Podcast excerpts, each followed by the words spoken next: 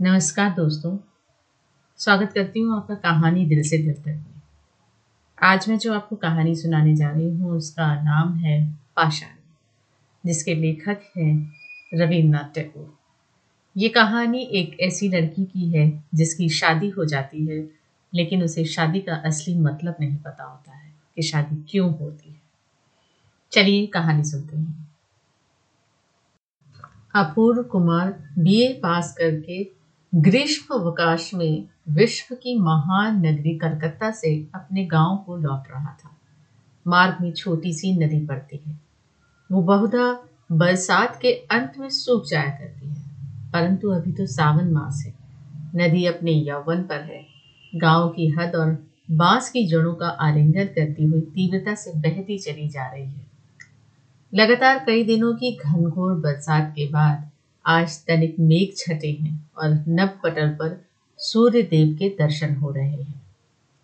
नौका पर बैठे हुए अपूर्ण कुमार के हृदय में बसी हुई प्रतिमा यदि दिखाई देती तो देखते कि वहाँ भी इस नवयुवक की हृदय सरिता नववर्षा से बिल्कुल तक तक भर गई है और सरिता का जल ज्योति से झिलमिल झिलमिल और वायु से छप छप कर रहा है। नौका यथास्थान घाट पर लगी है। नदी के उस तट पर से वृक्षों की आड़ में से अपूर्व के घर की छत स्पष्ट दिखाई दे रही है। घर पर किसी को खबर तक नहीं कि अपूर्व शहर से लौट रहा है।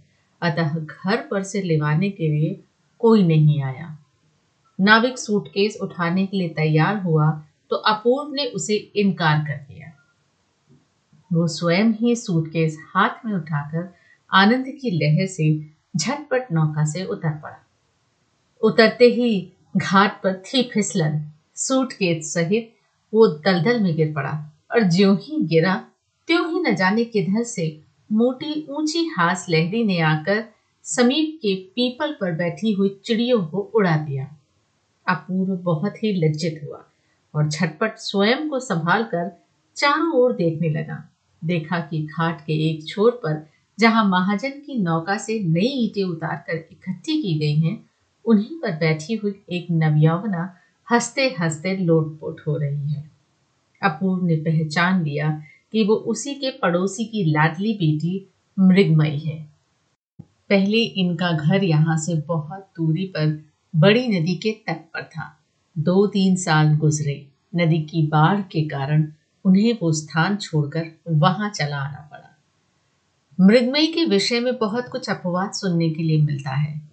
ग्रामीण वासी पुरुष तो इसे स्नेह के स्वर में पगली कहकर पुकारते हैं, लेकिन उनकी घरवालियाँ इसके उद्दंड स्वभाव से सर्वदा त्रस्त, चिंतित और शंकित रहा करती हैं। गाँव के छोकरों के साथ ही उसका खेल होता है, क्योंकि समवयस लड़कियों के प्रति उसकी अवज्ञा की सीमा नहीं।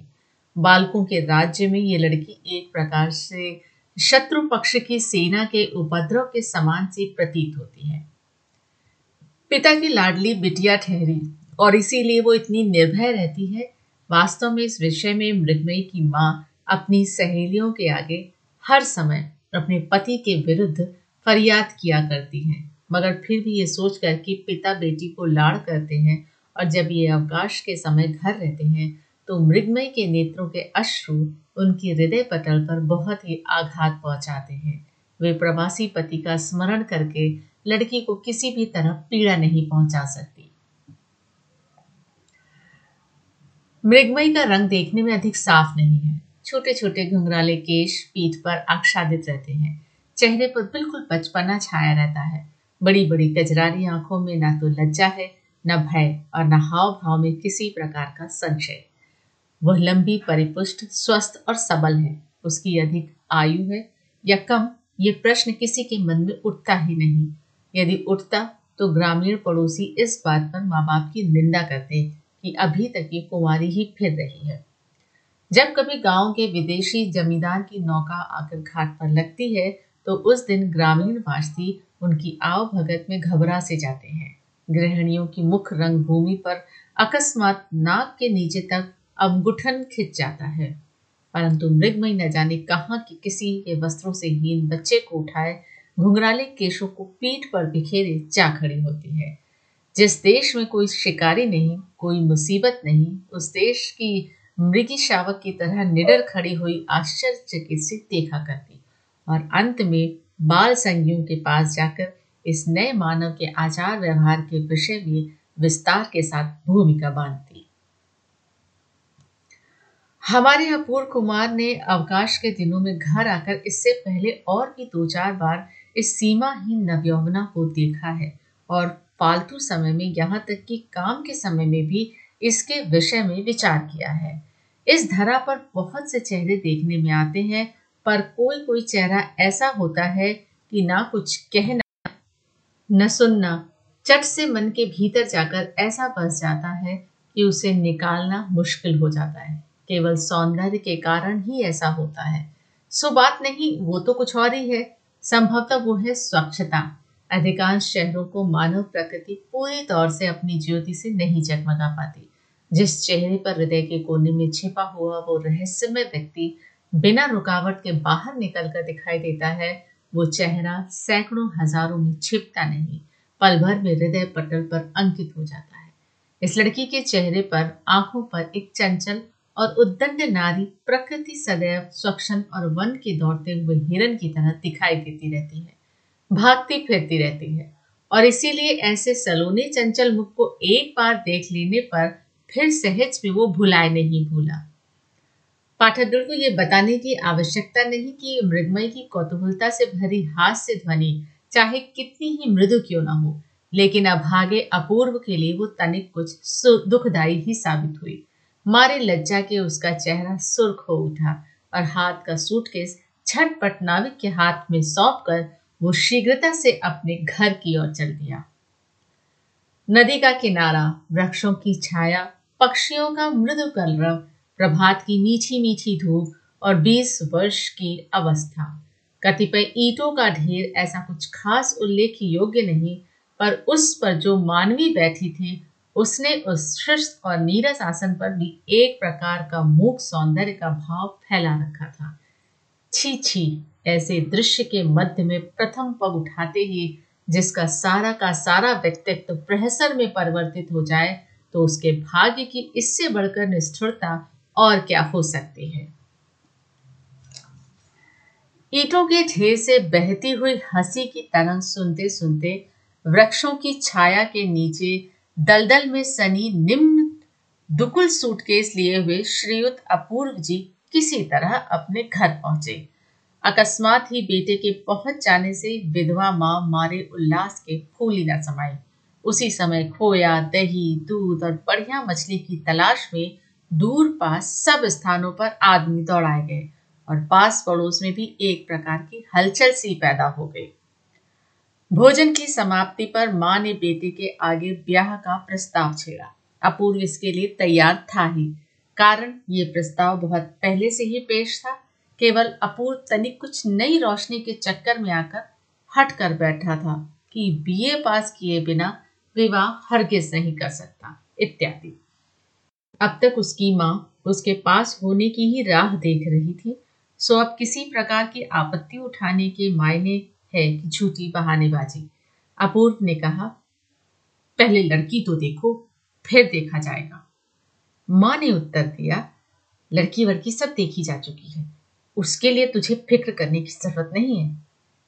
किंतु अपूर्व उसके लिए स्वयं ही फ़िक्र करने के लिए उद्यत हो गया और बोला, लड़की बिना देखे मैं विवाह नहीं कर सकता। माँ सोच में पड़ गई। ऐसी अनोखी बात तो आज तक नहीं सुनी थी फिर भी वो राज़ी हो गई। रात को अपूर्व दीपक बुझाकर बिस्तर पर जा पड़ा।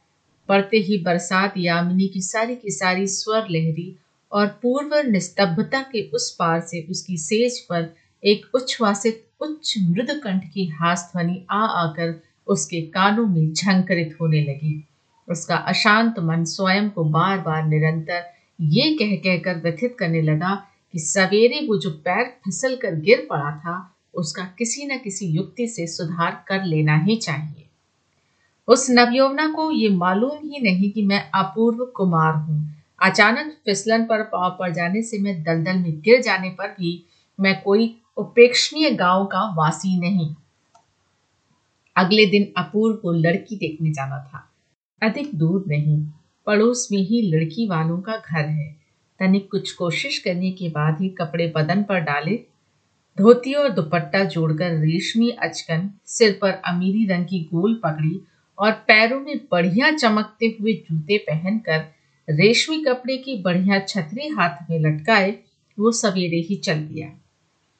भाभी ससुराल में घुसते ही वहाँ कोलाहल सा मच गया। अंत में यथा समय कंपित हृदय को झाड़ पोछ कर रंग वंग कर जोड़े में गोटे आदि को लगाकर, एक पतली रंगीन साड़ी में लपेटकर उसे भावी पति के सामने लाया गया। आगंतुका एक कोने में लगभग घुटनों तक माथा झुकाए चुपचाप जड़ वस्तु सी बैठी रही और उसके पीछे धैर्य बंधाए रखने के लिए खड़ी एक अधेड़ अवस्था की दासी।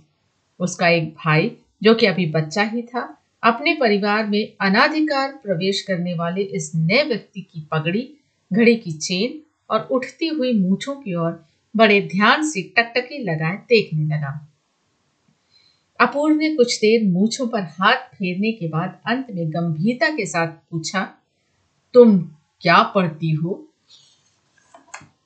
आभूषणों के भार से दबी हुई लज्जा की गठरी में से उसे अपने प्रश्न का कोई भी उत्तर नहीं मिला। दो चार बार पूछे जाने और अधेड़ दासी द्वारा पीठ पर बारंबार धैर्य की थपकियाँ पड़ने के बाद लड़की ने बहुत ही धीमे स्वर में शीघ्रता के साथ एक ही सांस में कहकर छुट्टी पाली कन्या बोधनी दूसरा भाग्य व्याकरण सार भूगोल अंकगणित और भारत का इतिहास।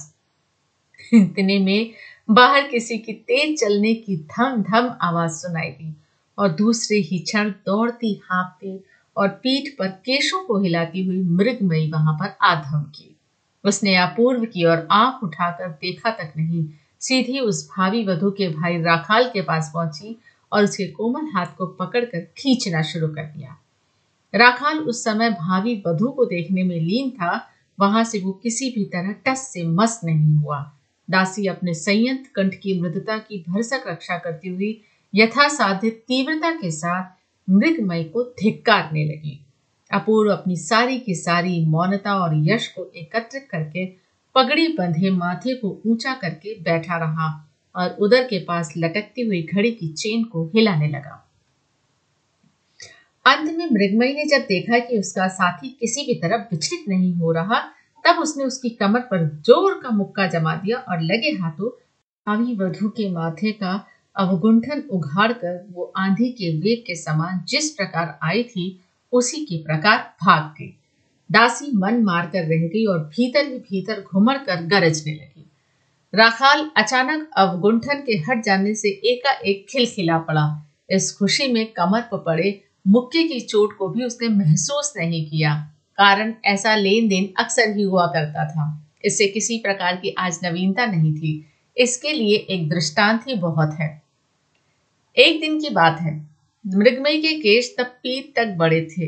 राखाल ने अचानक पीछे से आकर कैंची से उसके बाल काट दिए। इस पर मृगमयी को बहुत क्रोध आया और उसने चट से राखाल के हाथ से कैंची छीनकर अपने शेष केश भी बड़ी निर्दयता से कतर कतर कर उसके मुँह पर दे मारे।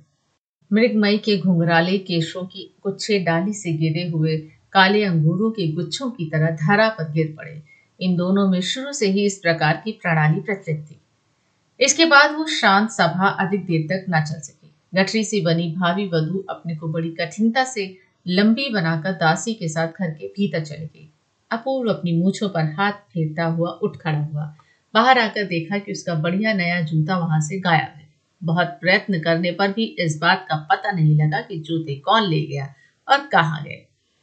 घर वाले सभी बड़े परेशान से हुए और अपराधी के नाम पर अपशब्दों की बौछार करने लगे। जब किसी भी प्रकार जूतों का पता नहीं लगा तो अंत में विवश होकर घर के मालिक की फटे पुरानी ढीली चट्टी पहनकर पतलून पगड़ी से सुसज्जित अपूर्व गाँव के कीचड़ वाले रास्ते को बहुत सावधानी के साथ पार करता हुआ घर की ओर चल दिया। तालाब के किनारे सुनसान पथ पर पहुँचते ही सहसा फिर उसे वही ज़ोर का परिहासात्मक स्वर सुनाई दिया। मानो वृक्ष और पल्लवों की ओट में से कौतुक प्रिया वन देवी ही अपूर्व की उन पुरानी चट्टियों को देखकर एकाएक हंस पड़ी हो। अपूर्व कुछ लज्जित सा होकर ठिठक गया और इधर उधर दृष्टि फेंक कर देखने लगा। इतने में सघन झाड़ियों में से निकलकर किसी निर्लज अपराधी ने उसके सामने नए जूते रख दिए और चट से बाहर जाने के लिए उद्यति हुई कि अपूर्व ने उसके दोनों हाथ पकड़कर अपनी कैद में ले लिया। मृगमयी ने यथाशक्ति टेढ़ी तिरछी होकर पूरी शक्ति का प्रयोग करके भागने का बहुत प्रयत्न किया, लेकिन सब व्यर्थ। घुंघराले केशों से घिरे हुए उसके गोल मटोल चेहरे पर सूर्य की किरणें वृक्षों की डालियों और पल्लवों में छन छन कर पड़ने लगी। कौतूहलता से वशीभूत होकर कोई पथिक जिस प्रकार दिवाकरण की किरणों से चमकती हुई स्वच्छ चंचल निर्झणी की ओर झुककर टकटकी लगाए, उसकी तली को देखता रहता है, ठीक उसी तरह अपूर्व ने मृगमयी के ऊपर उठे चेहरे पर तनिक झुक कर उसकी खंजन सी चंचल आँखों के भीतर गहरी दृष्टि फेंक कर देखा और फिर बहुत धीमे से उसे अपनी मुट्ठियों के बंधन से मुक्त कर दिया। अपूर्व क्रोधित मुद्रा में मृगमयी को पकड़कर मारता तो उसे तनिक भी अचंभा न होता। किंतु इस प्रकार सुनसान पथ में इस अनोखी सजा का वो कुछ अर्थ ही न समझ सके। नर्तन करती हुई प्रकृति, नटी के नुपुरों की झनकार की भांति फिर वही हास्य ध्वनि उस नीरव पंथ में गूंज उठी और चिंतातुर अपूर्व धीरे धीरे पग उठाता हुआ घर की ओर चल दिया। अपूर्व उस दिन अनेक प्रकार के बहाने बना बनाकर ना तो घर के अंदर गया और ना माँ से भेंट की। किसी के यहाँ भोज का निमंत्रण था, वही खा आया। अपूर्व जैसा पढ़ा लिखा और भावुक नवयुवक, एक मामूली पढ़ी लिखी लड़की के मुकाबले अपने छिपे हुए गौरव का बखान करने और उसे आंतरिक महत्ता का पूर्ण परिचय देने के लिए क्यों इतना आतुर हो उठा, ये समझना बहुत कठिन है। एक नीरी गाँव की चंचल बाला ने उसे मामूली नवयुवक समझ ही लिया तो क्या हो गया? और उसने पल भर के लिए अपूर्व का परिहास करके और फिर उसके अस्तित्व को किसी ताक पर रखकर राखाल नाम के अबोध बच्चे के साथ खेलने की इच्छा प्रकट की तो उसमें अपूर्व का बिगड़ ही क्या गया? इन बच्चों के सामने उसे प्रमाणित करने की आवश्यकता ही क्या है कि वो विश्वदीप मासिक पत्र में पुस्तकों की समालोचना लिखा करता है और उसने सूट केस में एसेंस जूते रूबिनी के कैंपर पत्र लिखने के रंगीन कागज़ और हारमोनियम शिक्षा पुस्तक के साथ एक पूरी लिखी हुई प्रेस कॉपी यामिनी के गर्भ में भावी उषा की तरह प्रज्वलित होने की राह देख रही है। पर मन को समझना कठिन है। कम से कम इस देहाती चंचल लड़की के सामने श्री अपूर्व कुमार ये हार मानने के लिए किसी भी प्रकार तैयार नहीं। संध्या को अपूर्व जब घर के भीतर पहुँचा तो उसकी माँ ने उससे पूछा, क्यों रे? लड़की देखाया, कैसी है? पसंद है ना? अपूर्व ने कुछ लजाते हुए उत्तर दिया हाँ देख तो आया माँ, उनमें से मुझे एक ही लड़की पसंद है। माँ ने तनिक कुछ आश्चर्यचकित स्वर में पूछा, तूने कितनी लड़कियाँ देखी थी वहाँ? अंत में दो चार प्रश्नोत्तर के बाद माँ को मालूम हुआ कि उसके लड़के ने पड़ोसिन शारदा की लड़की मृगमयी पसंद की है। इतना पढ़ लिख कर भी ये पसंद परिणाम ये निकला कि कम वक्त अड़ियल टट्टू की तरह गर्दन टेढ़ी करके कुछ पीछे को उठकर कह बैठी, मैं ब्याह नहीं करूँगी जा इस पर भी उसे ब्याह करना ही पड़ा। उसके बाद अध्ययन शुरू हुआ। अपूर्व की माँ के घर जाकर एक ही रात में मृगमय की अपनी सारी दुनिया ने बेड़ियाँ पहन ली। सास ने वधु का सुधार करना प्रारंभ कर दिया। बहुत ही कठोर मुद्रा बनाकर उससे बोली, देखो बेटी अब तुम नन्ही बच्ची नहीं रहे। हमारे घर में ऐसी बेहियाई नहीं चल सकेगी। सास ने ये बात जिस भाव से कही मृगमय ठीक उसे उसी रूप में ना समझ सकी। उसने विचारा कि इस घर में यदि ना चले तो शायद कहीं दूसरी जगह जाना पड़ेगा। मध्यान्ह के बाद वो घर में नहीं दिखाई दी कहाँ गई? कहाँ गई का चोर मच गया। ढूंढ शुरू हुई। अंत में विश्वासघातक राखाल ने उसके गुप्त स्थान का पता बताकर उसे कैद करवा ही दिया। वो बड़ वृक्ष के नीचे श्री राधाकांत जी के टूटे रथ में जाकर छिप गई थी।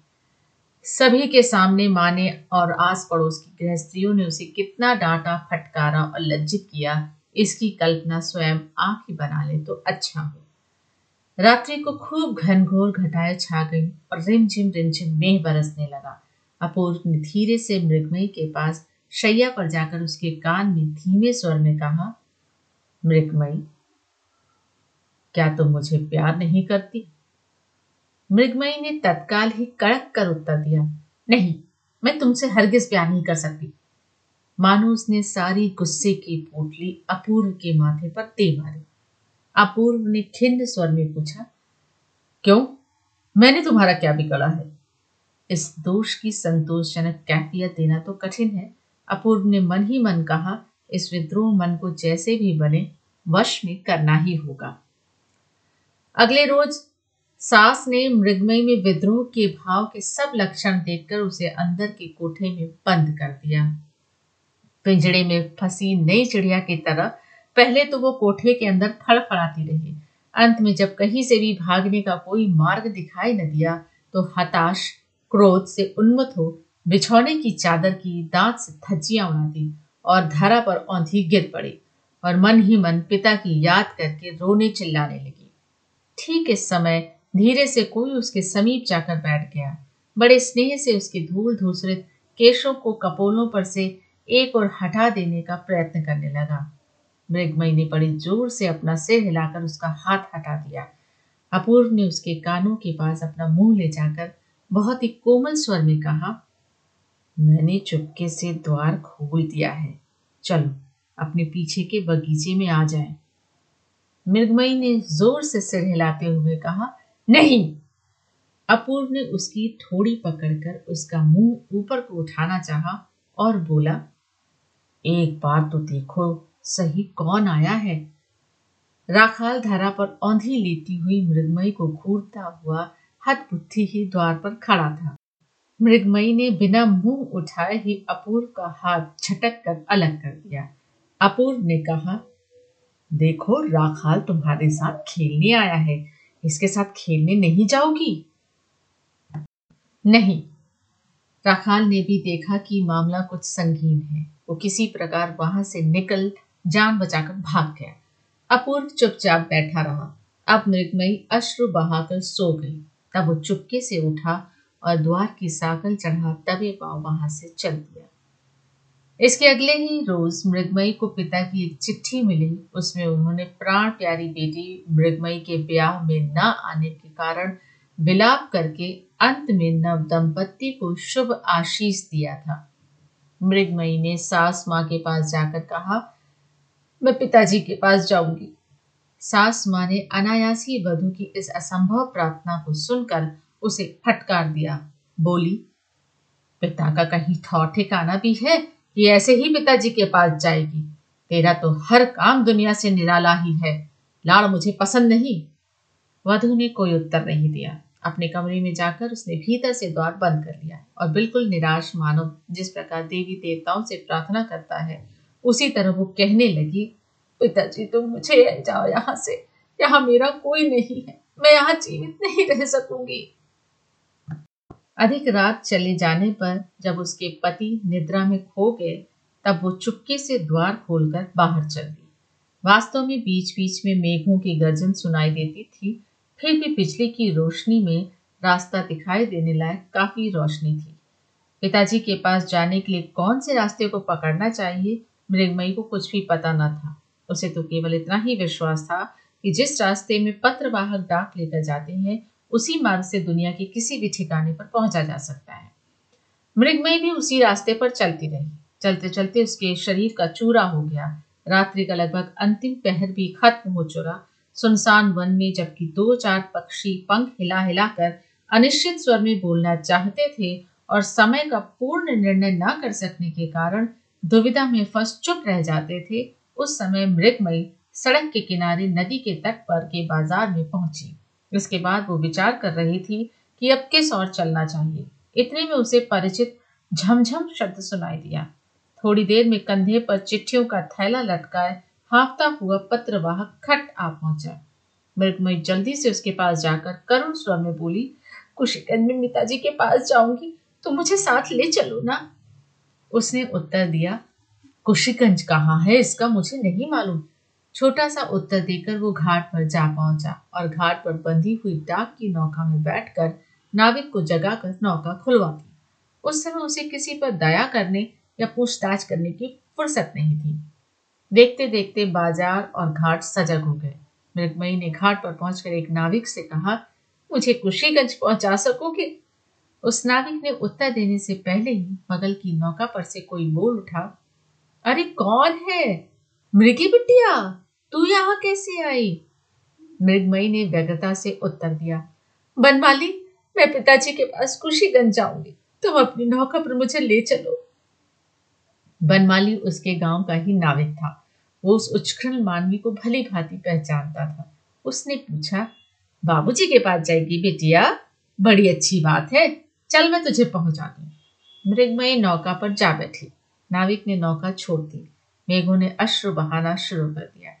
सावन भादों के समान पूरी चढ़ी हुई नदी के थपेड़े नौका को ज़ोर से हिलाने लगे। मृगमय का सारा शरीर थकावट और नींद के मारे टूटने सा लगा। आँखें नींद से बोझिल हो गई और वो आंचल बिछाकर लेट रही और लेटते ही वो चंचल नवयौवना नदी के हिंडोले में प्रकृति के स्नेह छाया में पालित शिशु की तरह बेधड़क सो गई। आँख खोली तो देखा कि वो अपनी ससुराल में पड़ी सो रही है। उसे जगते देख मेहरी बड़बड़ाने लगी।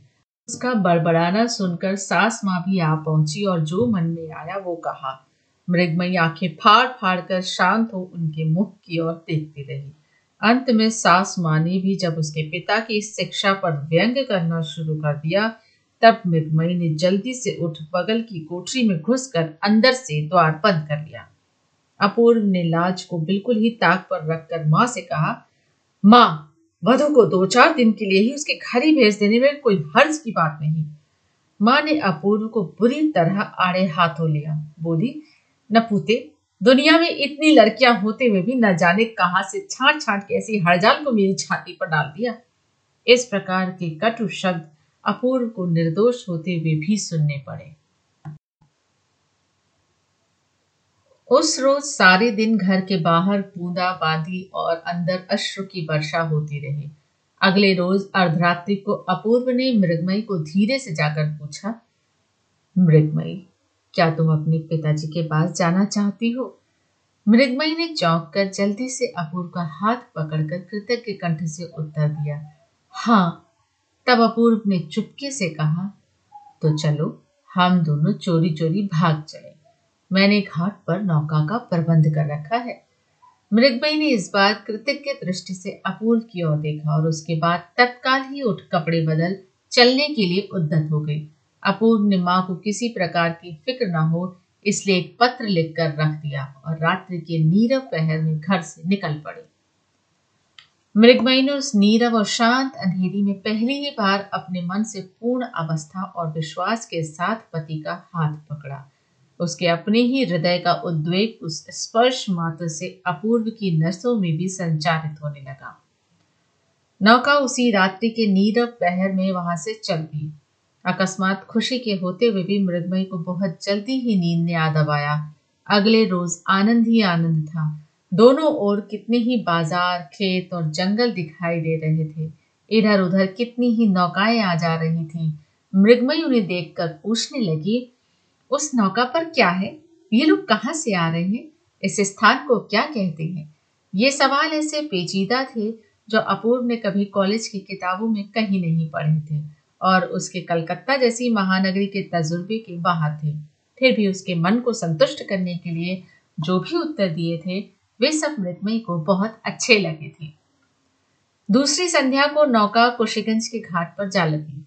पास में ही टीन के एक छोटे से झोपड़े में मैली सी धोती बांधे, कांच की भत्ती लालटेन जला, छोटे से डेस्क पर एक चमड़े की जिल्द वाला बड़ा सा रजिस्टर रखकर नंगे बदन स्टूल पर बैठे ईशान चंद्र कुछ लिख पढ़ रहे थे।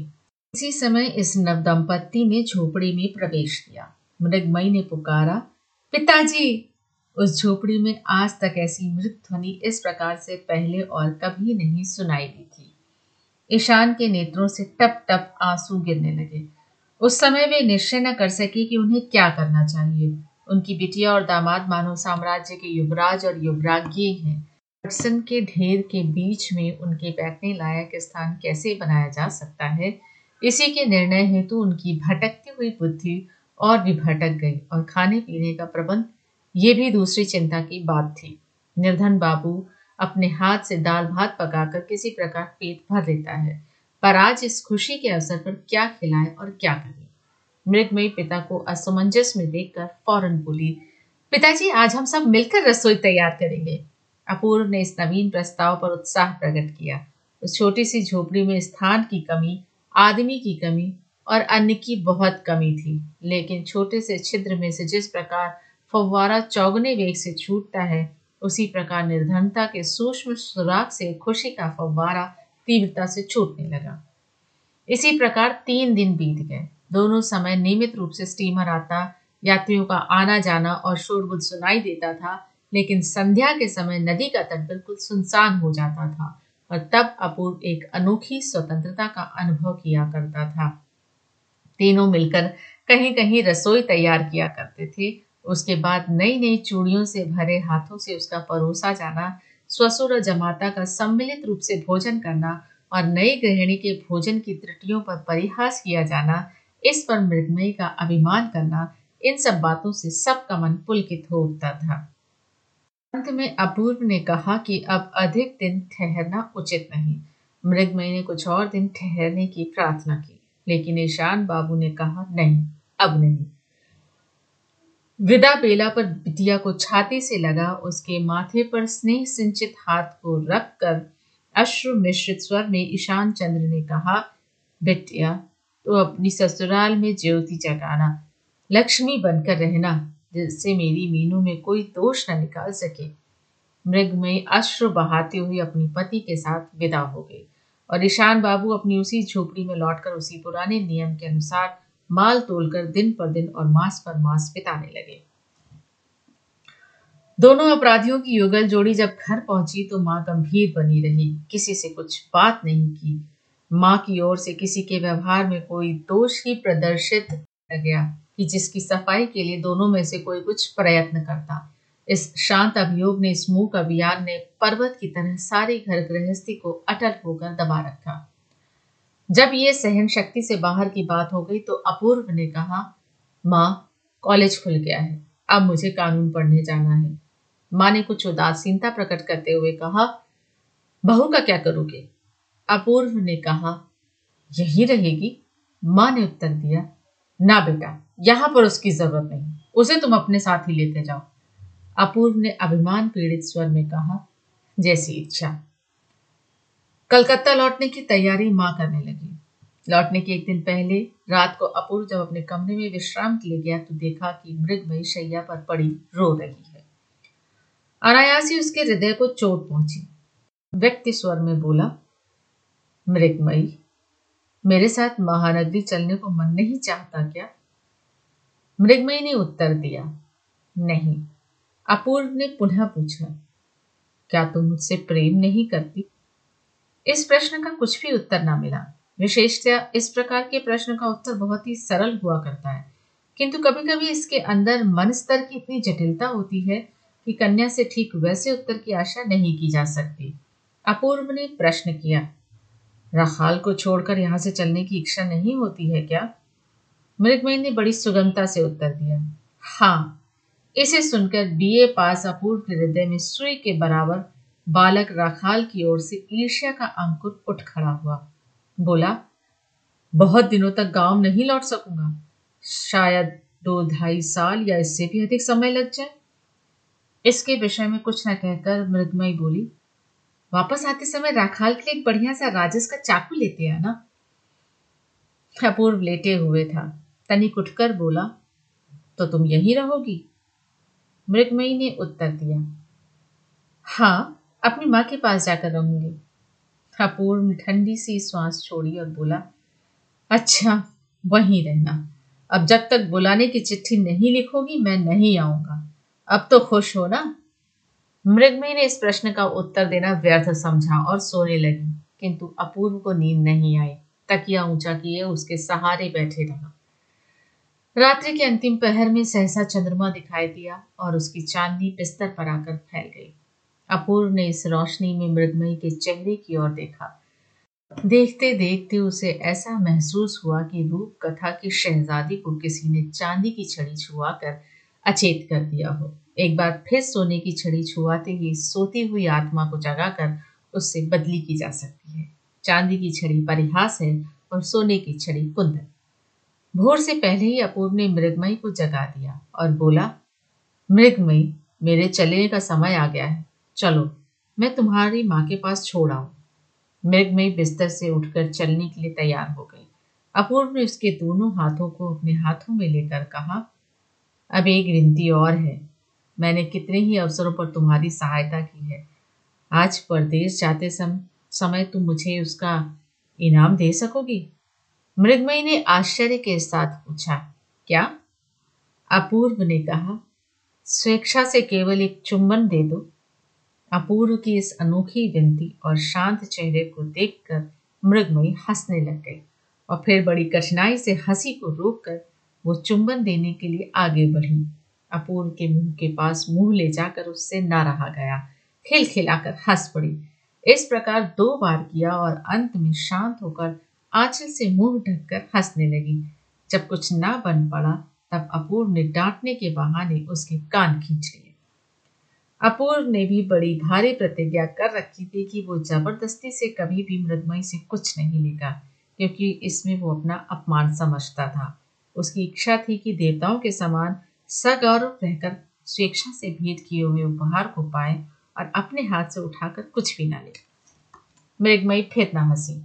अपूर्व उसे उषा की प्रथम किरणों में निर्जन पद से उसकी माँ के घर छोड़ आया और फिर लौटकर माँ से बोला, माँ बहुत सोच विचार कर इस निर्णय पर पहुँचा कि वधु को कलकत्ता ले जाने में पढ़ाई में बहुत नुकसान होगा।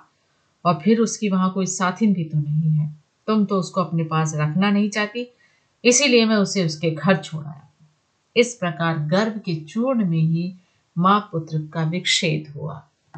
माँ के घर पहुंचकर मृगमय को पता लगा कि अब यहाँ उसका किसी भी प्रकार मन ही नहीं लगता है। उस घर में जाने कौन सा परिवर्तन आ गया है कि समय काटे ही नहीं करता। क्या करे, कहाँ जाए, किससे मिले, उसकी कुछ भी समझ में नहीं आया। थोड़े ही दिनों में मृगमय को कुछ ऐसा लगने लगा कि घर बार और गाँव भर में कोई आदमी ही नहीं है। कलकत्ता जाने को उसका मन इतना आतुर क्यों है? पहले ऐसा क्यों नहीं था? ये उलझन उसकी समझ में नहीं आई।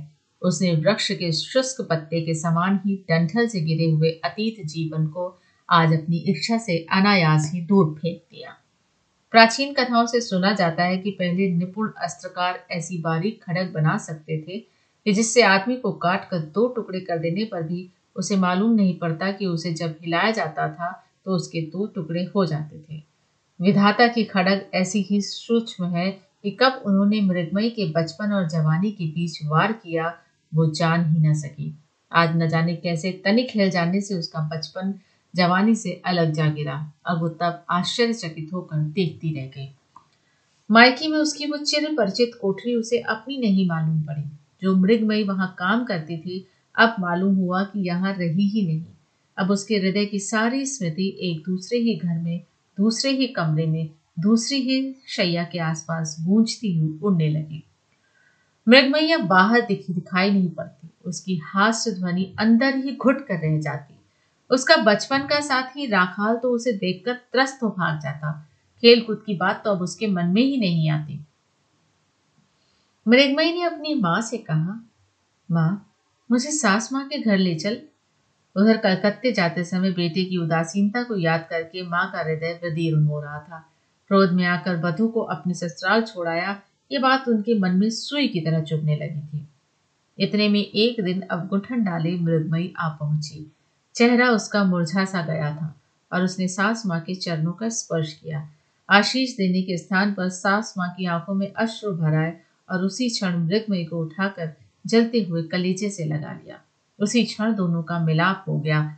मृगमयी के चेहरे की ओर निहार कर सास माँ को बड़ा आश्चर्य हुआ। अब वो पहली मृगमयी नहीं रही थी। ऐसा परिवर्तन तो कतिपय सबके लिए संभव नहीं। ऐसे परिवर्तनों के लिए बड़ी ताकत की आवश्यकता होती है। सास माँ ने बहुत सोच समझकर निश्चय किया था कि वधु के सारे दोषों को धीरे धीरे सुधारेगी।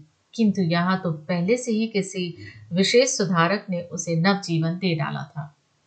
अब वधु ने सास माँ को अच्छी तरह पहचान लिया था और सास माँ ने उसको मृगमय के हृदय में आषाढ़ माह के सजल मेघों के समान अश्रुओं से पूर्व गर्व उमड़ने लगा। उस गर्व से उसकी बड़ी बड़ी आँखों की छायादार, घनी पलकों पर और भी गहरा आवरण डाल दिया।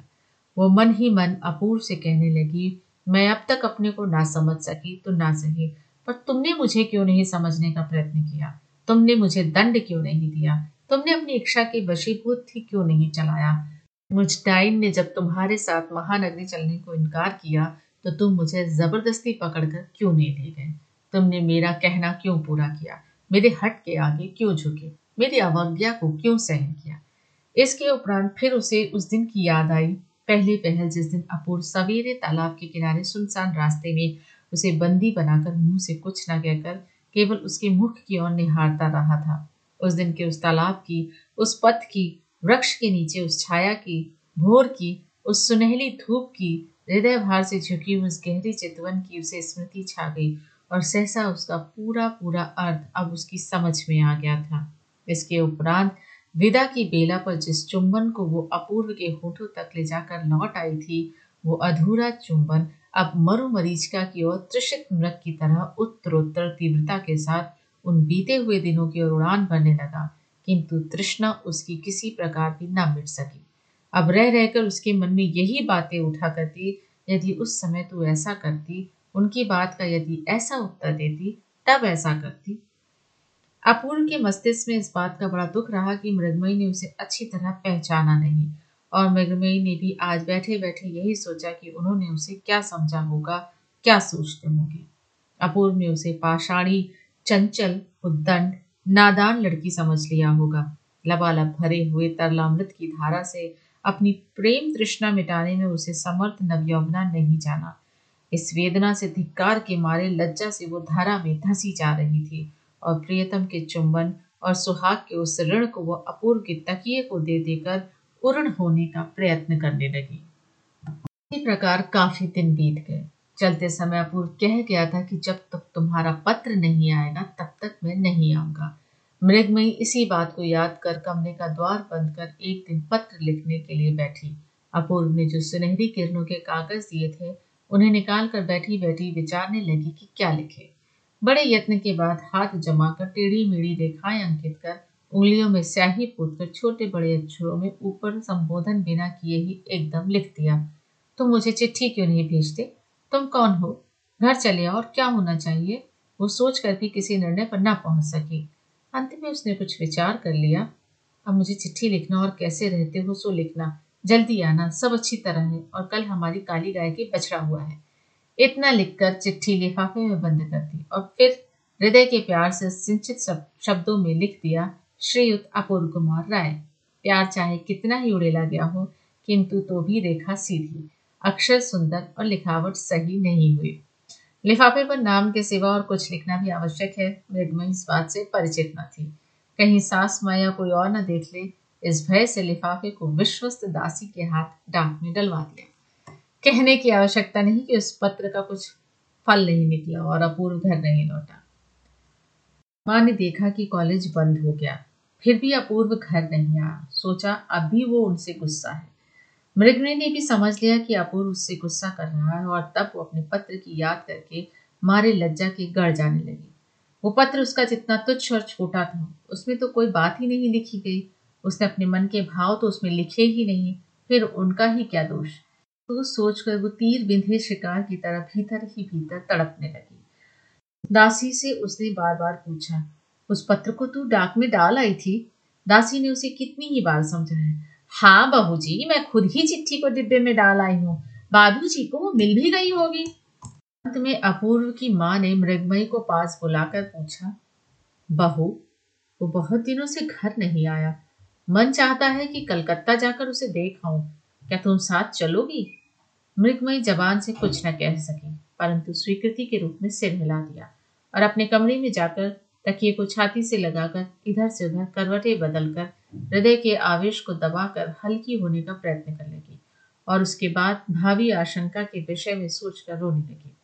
अपूर्व को सूचित किए बिना ही दोनों उसकी शुभ कामना चाहती हुई कलकत्ता को चलती। अपूर्व की माँ कलकत्ते में अपने दामाद के यहाँ ठहरी। उसी दिन संध्या को अपूर्व मृगमयी के पत्र की आस छोड़कर और वचन को भंग करके स्वयं ही पत्र लिखने के लिए बैठा था, तभी उसे जीजा जी का पत्र मिला कि तुम्हारी माँ आई है। जल्दी आकर मिलो और रात को भोजन यही करना। समाचार सब ठीक है। इतना पढ़ने पर भी उसका मन किसी अमंगल सूचना की आशंका कर घबरा उठा। वो तुरंत ही कपड़े बदल जीजा जी के घर की ओर चल दिया। मिलते ही उसने माँ से पूछा माँ, सब मंगल तो है। माँ ने कहा, सब देवी की कृपा है। छुट्टियों में तू घर क्यों नहीं आया? इसीलिए मैं तुझे लेने आई हूँ। अपूर्व ने कहा, मेरे लिए इतनी तकलीफ़ उठाने की क्या ज़रूरत थी माँ? मैं तो कानून की परीक्षा के कारण ब्यालू करते समय दीदी ने पूछा, भैया, उस समय भाभी को तुम साथ ही क्यों नहीं लेते आए? भैया ने गंभीरता के साथ कहा, कानून की पढ़ाई थी दीदी। मैंने हंस कर कहा ये तो सब बहाना है, असल में हमारे डर से लाने की हिम्मत नहीं पड़ी। दीदी बोली, बड़े डरपोक निकले भैया, कहीं इस डर से बुखार तो नहीं चढ़ा? इस तरह हँसी मज़ाक चलने लगा, परंतु अपूर्व वैसे ही उदासीन बना रहा। वहाँ जब कलकत्ते आई, तब मृगमय भी चाहती तो वो भी कलकत्ते आ सकती थी पाषाड़ी कहीं की। इस प्रकार सोचते सोचते उसे सारा मानव जीवन व्यर्थ सा प्रतीत होने लगा। ब्यालू के बाद बड़ी ज़ोर की आंधी आई और बहुत तेज वर्षा होने लगी। ने कहा, भैया, आज यहीं रह जाओ। अपूर्व ने कहा, नहीं दीदी, मुझे जाना ही होगा। बहुत सा काम पड़ा है। जीजा ने कहा, ऐसी रात में तुम्हें क्या काम है? एक रात को ठहर ही जाओगे तो कौन सा काम बिगड़ जाएगा?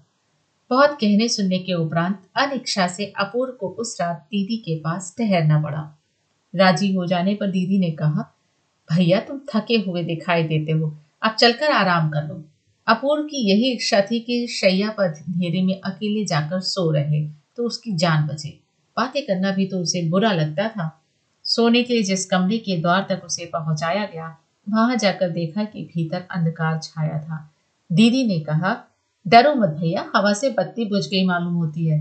दूसरी बत्ती लिए आती हूँ।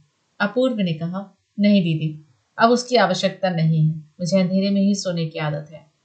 दीदी के चले जाने पर अपूर्व अंधकार से भरे कमरे में सावधानी के साथ शैया की ओर बढ़ा। शैया पर बैठना चाहता था कि इतने में ही चूड़ियों के खनकने की आवाज़ सुनाई दी और कोमल बाहुपाश में वो बुरी तरह जकड़ गया। उन्हीं क्षणों पुष्प से कोमल व्याकुल ओष्ठों ने डाकू के समान आकर अविरल अश्रुधारा के भीगे हुए चुंबनों के मारे उसे आश्चर्य प्रकट करने तक का अवसर न दिया। अपूर्व पहले तो चौंक पड़ा इसके बाद उसकी समझ में आया कि जो काम वो पाषाणी को मनाने के लिए अधूरा छोड़ आया था, उसे आज अश्रुओं के वेग ने पूर्ण कर दिया है।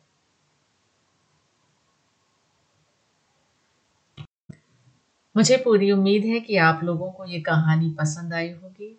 अगर पसंद आई हो तो प्लीज़ इसे लाइक करिएगा और अगली कहानी के साथ फिर मैं आपसे मिलूँगी। तब तक के लिए नमस्कार।